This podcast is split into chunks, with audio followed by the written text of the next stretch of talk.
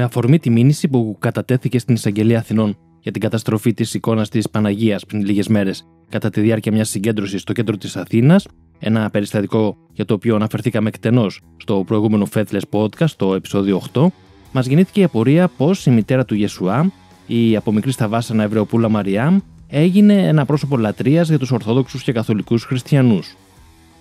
Οι διαμαρτυρόμενοι χριστιανοί δεν θεωρούν τη Μαριάμ ένα πρόσωπο που έχουν κάποιο ιδιαίτερο λόγο να λατρεύουν. Ειδικά οι Ορθόδοξοι όμως φαίνεται να βλέπουν τη μητέρα του Ιεσουά σχεδόν σαν θεά. Αυτή η σχεδόν θεοποίηση της Μαριάμ είναι ενδεικτική για την ευκολία με την οποία κάποιος θνητός γίνεται Θεός μέσα στις θρησκευτικές παραδόσεις. Με τον ίδιο τρόπο, κάποιες εβραϊκές σέχτε άρχισαν να εξελίσσουν τις ιστορίες για τον ιεροκήρυκα γιο της Γεσουά, που μετά το θάνατό του σιγά σιγά γίνεται ο Θεός Ιησούς. Η εικόνα που δίνουν τα χριστιανικά Ευαγγέλια δεν φαίνεται να δικαιολογεί τη στάση που έχουν οι Ορθόδοξοι Χριστιανοί για τη μητέρα του. Ο Ιησούς δεν φαίνεται να έχει και την καλύτερη σχέση με την οικογένειά του από τη στιγμή που ξεκινά τη σύντομη καριέρα του ως περιφερόμενος ιεροκήρυκας. Το πιο χαρακτηριστικό περιστατικό προς απόδειξη αυτού είναι αυτό που περιγράφεται στο κατά Ματθαίον Ευαγγέλιο κεφάλαιο 12 εδάφια 46 50. Ενώ ο Ιησούς μιλούσε ακόμα στο πλήθος, η μητέρα και τα αδέλφια του ήρθαν και στάθηκαν έξω από το σπίτι και ήθελαν να του μιλήσουν. Του λέει κάποιος: Η μητέρα σου και τα αδέλφια σου στέκουν έξω και θέλουν να σε δουν. Εκείνος απάντησε σε αυτόν που του είπε: Ποια είναι η μητέρα μου και ποια είναι τα αδέλφια μου, και δείχνοντας με το χέρι του τους μαθητές του είπε: Να η μητέρα μου και τα αδέλφια μου. Γιατί όποιος εφαρμόζει το θέλημα του ουράνιου πατέρα μου, αυτός είναι ο αδελφός και η αδελφή και η μητέρα μου. Το περιστατικό περιγράφεται και σε δύο ακόμα Ευαγγέλια, του Μάρκου και του Λουκά. Πρόκειται για μια ξεκάθαρη απόρριψη της φυσικής του οικογένειας, την οποία εμέσως φαίνεται να κατηγορεί ότι δεν εφαρμόζει το θέλημα του ουράνιου πατέρα του, δηλαδή ότι δεν αποδέχεται αυτό που κάνει ο Ιησούς. Στο Καταλουκά, κεφάλαιο 11, εδάφιο 27 και 28, κάποια γυναίκα από το πλήθος έβγαλε μια δυνατή φωνή και του είπε: Χαρά στη μάνα που σε γέννησε και σε θύλασε. Και εκείνος είπε: Πιο πολύ χαρά σε εκείνους που ακούν το λόγο του Θεού και τον εφαρμόζουν. Φαίνεται λοιπόν πως ο Ιησούς γενικά δεν τα πάει καλά με τους οικογενειακούς δεσμούς. Στο Καταλουκά, κεφάλαιο 14, εδάφιο 26, λέει: Αν κάποιος έρχεται κοντά μου και δεν απαρνιέται τον πατέρα του και τη μάνα του, τη γυναίκα του και τα παιδιά του, τους αδελφούς και τις αδελφές του, ακόμα και την ίδια τη ζωή του, δεν μπορεί να είναι μαθητής μου. Την όχι και πολύ μεγάλη εκτίμηση στους οικογενειακούς δεσμούς από τον Ιησού την βλέπουμε και σε ένα άλλο απόσπασμα. Στο Καταλουκά, κεφάλαιο 12, εδάφια 51-53, διαβάζουμε. Νομίζετε ότι ήρθαν να επιβάλλω αναγκαστική ομόνια μεταξύ των ανθρώπων, κάθε άλλο. Σας βεβαιώνω πως ο ερχομός μου θα φέρει διαιρέσεις. Και τώρα, στο εξής, μια οικογένεια με πέντε μέλη θα χωριστεί σε δύο παρατάξεις, τρεις εναντίον δύο και δύο εναντίον τριών. Ο πατέρας θα είναι αντίθετος με το γιο, και ο γιος με τον πατέρα του. Η μάνα με την κόρη της και η κόρη με τη μάνα της. Η πεθερά με την ύφη της και η νύφη με την πεθερά της. Μια ακόμα αναφορά του Ιησού φαίνεται να δείχνει τιμή αποδοχή της δράσης του από το οικογενειακό του περιβάλλον. Στο Καταμάρκον, κεφάλαιο 6, εδάφιο 3, κάποιοι που τον άκουγαν άρχισαν να διαρωτούνται. Αυτός δεν είναι ο ξυλουργός, ο γιος της Μαρίας και αδελφός του Ιακώβου, του Ιωσή, του Ιούδα και του Σίμωνος, και οι αδελφές του δεν μένουν εδώ στον τόπο μας. Αυτό λοιπόν τους δημιουργούσε εμπόδιο να τον πιστέψουν. Και ο Ιησούς τους έλεγε: Δεν υπάρχει προφήτης που να μην τον περιφρονούν οι συμπατριώτες του, οι συγγενείς του και η οικογένειά του. Σε ένα άλλο περιστατικό, ο Ιησούς βάζει τις φωνές εντελώς αδικαιολόγητα στη Μαριάμ όταν κατά τον γάμο στην Κανά αυτή του λέει πως τελείωσε το κρασί, περιμένοντας από αυτόν να χρησιμοποιήσει τις σούπερ δυνάμει του για να λυθεί το πρόβλημα έλλειψης αλκοόλ. Στο κατά Ιωάννη κεφάλαιο 2 δάφιο 4 ο Ιησούς της απαντά: Και τι μας νοιάζει εμάς γυναίκα, δεν έχει έρθει ακόμα η ώρα μου. Παρατηρούμε ότι ο Ιησούς δεν την αποκαλεί μητέρα, ούτε με το όνομά της, αλλά απλά γυναίκα. Όταν ο Γεσουά Ιησούς ήταν 12 χρονών, είχε πάει με τους γονείς του στην Ιερουσαλήμ για την γιορτή του Πάσχα. Μετά τη γιορτή, πήραν τον δρόμο της επιστροφής, αλλά ο Ιησούς το έσκασε και έμεινε στην Ιερουσαλήμ. Πέρασε μια μέρα μέχρι να καταλάβει η Μαριά μου ότι ο 12χρονο γιος της λείπει. Τότε, μαζί με τον Ιωσήφ, γύρισαν στην Ιερουσαλήμ και τον έψαχναν για τρεις ολόκληρες μέρες. Όταν τελικά τον βρήκαν, στο ναό, η Μαριάμ του λέει, στο Καταλουκά, κεφάλαιο 2, εδάφιο 48, Παιδί μου, γιατί μας το έκανες αυτό, ο πατέρας σου και εγώ σε αναζητούσαμε με πολλή αγωνία. Αλλά ο μικρός Ιησούς δεν νοιάζεται για την αγωνία που πέρασε η Μαριάμ και της απαντά: Γιατί με αναζητούσατε, δεν ξέρατε ότι πρέπει να βρίσκομαι στο σπίτι του πατέρα μου. Φαίνεται πως στην ερώτησή της Μαριάμ ξεχνά πως πατέρας του Ιησού είναι ο Γιαχβέ και αποκαλεί πατέρα του τον Ιωσήφ. Πάντως, τόσο η αυθάδης απάντηση του μικρού Ιησού, όσο και το γεγονός ότι το έσκασε χωρίς να τους πει τίποτα, δείχνει μεγάλη ασέβεια προς το πρόσωπο της Μαριάμ, κάτι που είναι αντίθετο με μια από τις δέκα εντολές του Γιαχβέ πατέρα του: Τίμα τον πατέρα σου και τη μητέρα σου. Από πουθενά δεν φαίνεται λοιπόν στην Αγία Γραφή των Χριστιανών ότι η Μαριάμ είχε δεχτεί το κήρυγμα του γιού της. Γενικά φαίνεται σαν ένας δευτερεύον χαρακτήρας στην ιστορία του Ιησού. Αντίθετα, για παράδειγμα, με την Μαρία Μαγδαληνή, που φαίνεται να είναι ενεργή ακόλουθος του Ιησού και διαδραματίζει σημαντικό ρόλο. Α μην ξεχνάμε ακόμα πως σύμφωνα με τα Ευαγγέλια δεν ήταν επιλογή της Μαριάμ να μείνει έγκυος και να κάνει παιδί στην περίπτωση του Ιησού. Ποτέ δεν ρωτήθηκε για το αν θέλει να μείνει έγκυος.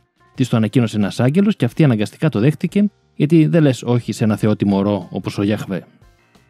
Εκτός από τα Ευαγγέλια του Λουκά και του Μαθαίου που περιγράφουν τη γέννηση του Ιησού, στα υπόλοιπα κείμενα υπάρχουν ελάχιστες αναφορές στη Μαριάμ. Στο κατά Μάρκον Ευαγγέλιο αναφέρεται μόνο μία φορά ονομαστικά και δύο φορές χωρίς το όνομά της, αλλά ως μητέρα του Ιησού. Στο κατά Ιωάννη Ευαγγέλιο αναφέρεται μόνο δύο φορές, όχι ονομαστικά, και σε όλες τις επιστολές του Παύλου δεν υπάρχει καμία αναφορά στη Μαριάμ. Μία μόνο αναφορά υπάρχει στις πράξεις των Αποστόλων. Αφού είναι έτσι όμως τα πράγματα, πώς δημιουργήθηκε μεγάλη αυτή λατρεία της Μαριάμ στους Ορθόδοξους και Καθολικούς Χριστιανούς, οφείλεται κυρίως σε ένα βιβλίο από τα πολλά που δεν κατάφεραν για διάφορους λόγους να μπουν στον κανόνα της Αγίας Γραφής των Χριστιανών.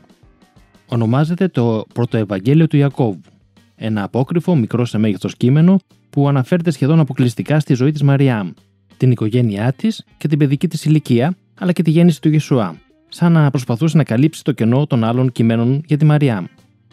Τα περισσότερα από τα πράγματα που οι Ορθόδοξοι Χριστιανοί πιστεύουν για τη Μαριάμ προέρχονται από αυτό το βιβλίο.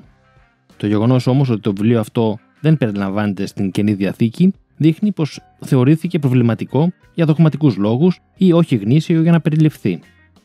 Το ίδιο συνέβη σε πολλά ακόμα κείμενα που κυκλοφορούσαν τους πρώτους αιώνες του χριστιανισμού, μέχρι να οριστικοποιηθεί το δόγμα και να απορριφθούν ως ερετικά ή πλαστά. Όμως, μέχρι να απορριφθεί ως κείμενο της καινής διαθήκης, κατάφερε να είναι πολύ δημοφιλές στις πρωτοχριστιανικέ κοινότητες και πολλά από τα στοιχεία που περιέχει έχουν διασωθεί και διαδοθεί ως παράδοση στην Ορθόδοξη και Καθολική Εκκλησία. Ένα από αυτά είναι για παράδειγμα η γέννηση του Ιεσουά Ιησού σε σπήλαιο και όχι σε φάτνη, όπως λένε τα Ευαγγέλια. Πράγματι, σε πολλές τοιχογραφίε, σε ναούς και σε εικόνες της γέννησης, εικονίζεται ότι συμβαίνει σε σπήλαιο και όχι σε φάτνη αλόγων. Το κείμενο αυτό παρουσιάζεται με διάφορα ονόματα και σε πολλές διαφορετικές μορφές. Στην καλύτερη περίπτωση θεωρείται να είναι του δεύτερου αιώνα. Όμως, ακόμα και αυτό το κείμενο δεν μας λέει τίποτα για το θάνατο της Μαριάμ. Για τον θάνατο της Μαριάμ, οι πρώτες αναφορές γίνονται κατά τον 5ο αιώνα στο επίσης αμφιλεγόμενο απόκριφο κείμενο Ιωάννη Θεολόγου Λόγος εις την κίνηση της Αγίας Θεοτόκου. Χρειάστηκαν δηλαδή περίπου 400 χρόνια για να γίνει η Μαριάμ η Παναγία που λατρεύουν σήμερα οι Έλληνες χριστιανοί και τα περισσότερα που πιστεύουν για αυτήν προέρχονται από εντελώς αναξιόπιστες πηγές. Ένα από τα βασικά χαρακτηριστικά που αποδίδουν συχνότατα στην Μαριάμ οι Ορθόδοξοι Χριστιανοί είναι ότι ήταν Παρθένα. Μάλιστα θεωρούν ότι ήταν Παρθένα και μετά τη γέννα του Ιησού. Γι' αυτό και λέγεται και Αϊπάρθενος. Τώρα, πώς είναι δυνατόν αυτό; Ε, άμα έχεις ένα Θεό που ξέρει από μαγικά κόλπα, όλα γίνονται. Δεν θα ασχοληθούμε με το γεγονός ότι η έλλειψη σεξουαλικών εμπειριών θεωρείται προσόν από κάποιους. Το ζήτημα είναι ότι η άποψη ότι η Μαριάμ ήταν αϊπάρθενος προέρχεται από το απόκριφο βιβλίο Πρωτευαγγέλιο του Ιακώβου, για το οποίο είπαμε νωρίτερα, και σημαίνει πως η Μαριάμ, ακόμα και μετά τη γέννηση του Ιεσουά, δεν είχε σεξουαλικές σχέσεις με τον Ιωσήφ. Όμως, το απόσπασμα στο κατά Μάρκον Ευαγγέλιο που αναφέραμε νωρίτερα γίνεται λόγος για τέσσερα αδέλφια και κάποιες αδελφές του Ιησού. Για να εξηγήσουν αυτό το παράδοξο, οι απολογιδές του χριστιανισμού δίνουν την απάντηση πως ο Ιωσήφ είχε παιδιά από έναν πρώτο γάμο ή ότι πρόκειται για εξαδέλφια και όχι αδέλφια του Ιησού, αν και δεν υπάρχουν αποδείξεις για τις δικαιολογίες αυτές. Μια από τις μεγαλύτερες γιορτές των χριστιανών είναι για την κοίμηση της Θεοτόκου, δηλαδή ο θάνατος της Μαριάμ. Κατά τη γιορτή αυτή αναφέρονται πολλά θαύματα από τους χριστιανούς. Ένα από αυτά είναι και η εμφάνιση κάποιων μικρών φιδιών σε ένα ναό στην Κεφαλονιά. Το ερώτημα είναι, πρόκειται για θαύμα της Παναγίας ή απλά τα φιδάκια εφαρμόζουν το αυτοκρατορικό διάταγμα του αυτοκράτορα Μαυρίκιου που περί τα τέλη του 6ου αιώνα καθόρισε την επιτέλεση της εορτής στις 15 Αυγούστου. Από όλα τα παραπάνω φαίνεται νομίζουμε ξεκάθαρα ότι η εικόνα της Μαριάμ που έχουν οι Ορθόδοξοι Χριστιανοί σήμερα είναι σε μεγάλο βαθμό κατασκευασμένη από τη φαντασία των πρώτων χριστιανών και όχι από τα ιερά τους κείμενα. όχι ότι θα άλλαζε κάτι αν ήταν και από τα επίσημα βιβλία τους. Σε κάθε περίπτωση, είναι τραγικό να γίνεται μήνυση το 2021 για βεβήλωση της φαντασιακής αυτής εικόνας μιας μικρής Εβρεοπούλα της Μαριάμ που έζησε πριν δύο χιλιετίες, για την οποία δεν υπάρχουν ιστορικά στοιχεία παρά μόνο περιορισμένες και αμφίβολες αναφορές σε αναξιόπιστα δογματικά κείμενα.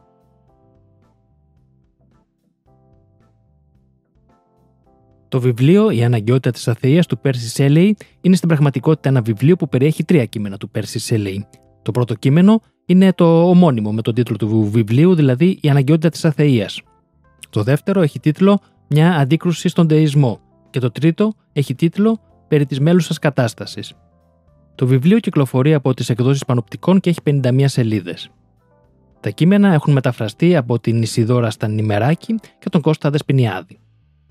Ο Πέρση Σέλεϊ γεννήθηκε το 1792 και πέθανε το 1822, δηλαδή σε ηλικία 30 χρονών. Ήταν Άγγλος ποιητής, βασικός εκπρόσωπος του ρομαντισμού.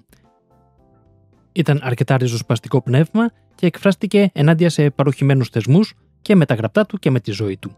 Ήταν φίλος του Λόρδου Βίρονα και ήταν και αυτός φιλέλληνας και υποστηρικτής της Επανάστασης του 1821. Έγραψε και ένα ποιητικό βιβλίο με τον τίτλο Ελλάς, ένα λυρικό δράμα. Γνώρισε και επηρεάστηκε από τον αναρχικό συγγραφέα William Godwin και αργότερα παντρεύτηκε την κόρη του Mary, που είναι η συγγραφέας του γνωστού μυθιστορήματος Frankenstein. Ο Πέρσι ήταν ο παδός του ελεύθερου έρωτα και είχε μια πολύ πολύπλοκη ερωτική ζωή. Το κείμενό του, Η Αναγκαιότητα της Αθείας, ήταν η αφορμή για την αποβολή του από το University College της Οξφόρδης. Ο λόγος που παρουσιάζουμε και προτείνουμε αυτό το βιβλίο είναι γιατί τα κείμενά του έχουν γραφτεί από το 1811 μέχρι το 1815 και αξίζει να δούμε πώς εκφράζεται ο αθειστικός λόγος σε μια περίοδο που οι επιστήμες είχαν πολύ μικρή πρόοδο σε σχέση με σήμερα. Η θεωρία της εξέλιξης των ειδών δεν είχε ακόμα εκφραστεί την εποχή εκείνη. Οι γνώσεις για το μέγεθος και τη δημιουργία του σύμπαντος επίσης υστερούσαν κατά πολύ σε σχέση με σήμερα. Παρ' όλα αυτά, ο αθειστικός λόγος του Πέρσι Σέλεϊ μοιάζει πολύ σύγχρονος και αυτό είναι κάτι που θα εντυπωσιάσει τους αναγνώστες. Ο αθειστικός λόγος της μέρε μας βασίζεται σε μεγάλο βαθμό στα σύγχρονα επιστημονικά δεδομένα και η αντιπαραβολή τους με τον παροχημένο θεϊστικό δογματισμό γίνεται ένα πολύ ισχυρό αθεϊστικό επιχείρημα. Ωστόσο, είναι σημαντικό να γίνει κατανοητό ότι η επιστημονική πρόοδος δεν είναι απαραίτητο συστατικό για την απόρριψη της πίστης σε Θεούς. Ο Σέλεϊ, βέβαια, χρησιμοποιούσε τα επιστημονικά δεδομένα της εποχής του για να δομήσει τα επιχειρήματά του, αλλά χρησιμοποιούσε επίσης και την κοινή λογική. Το πρώτο κείμενο είναι μια μορφή μανιφέστου, εξάλλου το είχε κυκλοφορήσει σε μορφή φυλαδίου, κάτι που, όπως είπαμε, οδήγησε στην αποβολή του από το Πανεπιστήμιο της Οξφόρδης. Το δεύτερο κείμενο είναι μια σειρά επιχειρημάτων για την απόρριψη της υπόθεσης του Θεού Δημιουργού και το τρίτο κείμενο καταπιάνεται με το ζήτημα της μεταθάνατον ζωής. Εδώ έφτασε στο τέλος του το ένατο Faithless Podcast. Ακολουθήστε μας στα social media, στείλτε μας παρατηρήσεις και ιδέες στο infopapaki faithlesslabs.gr και κάντε εγγραφή στο κανάλι μας στο YouTube.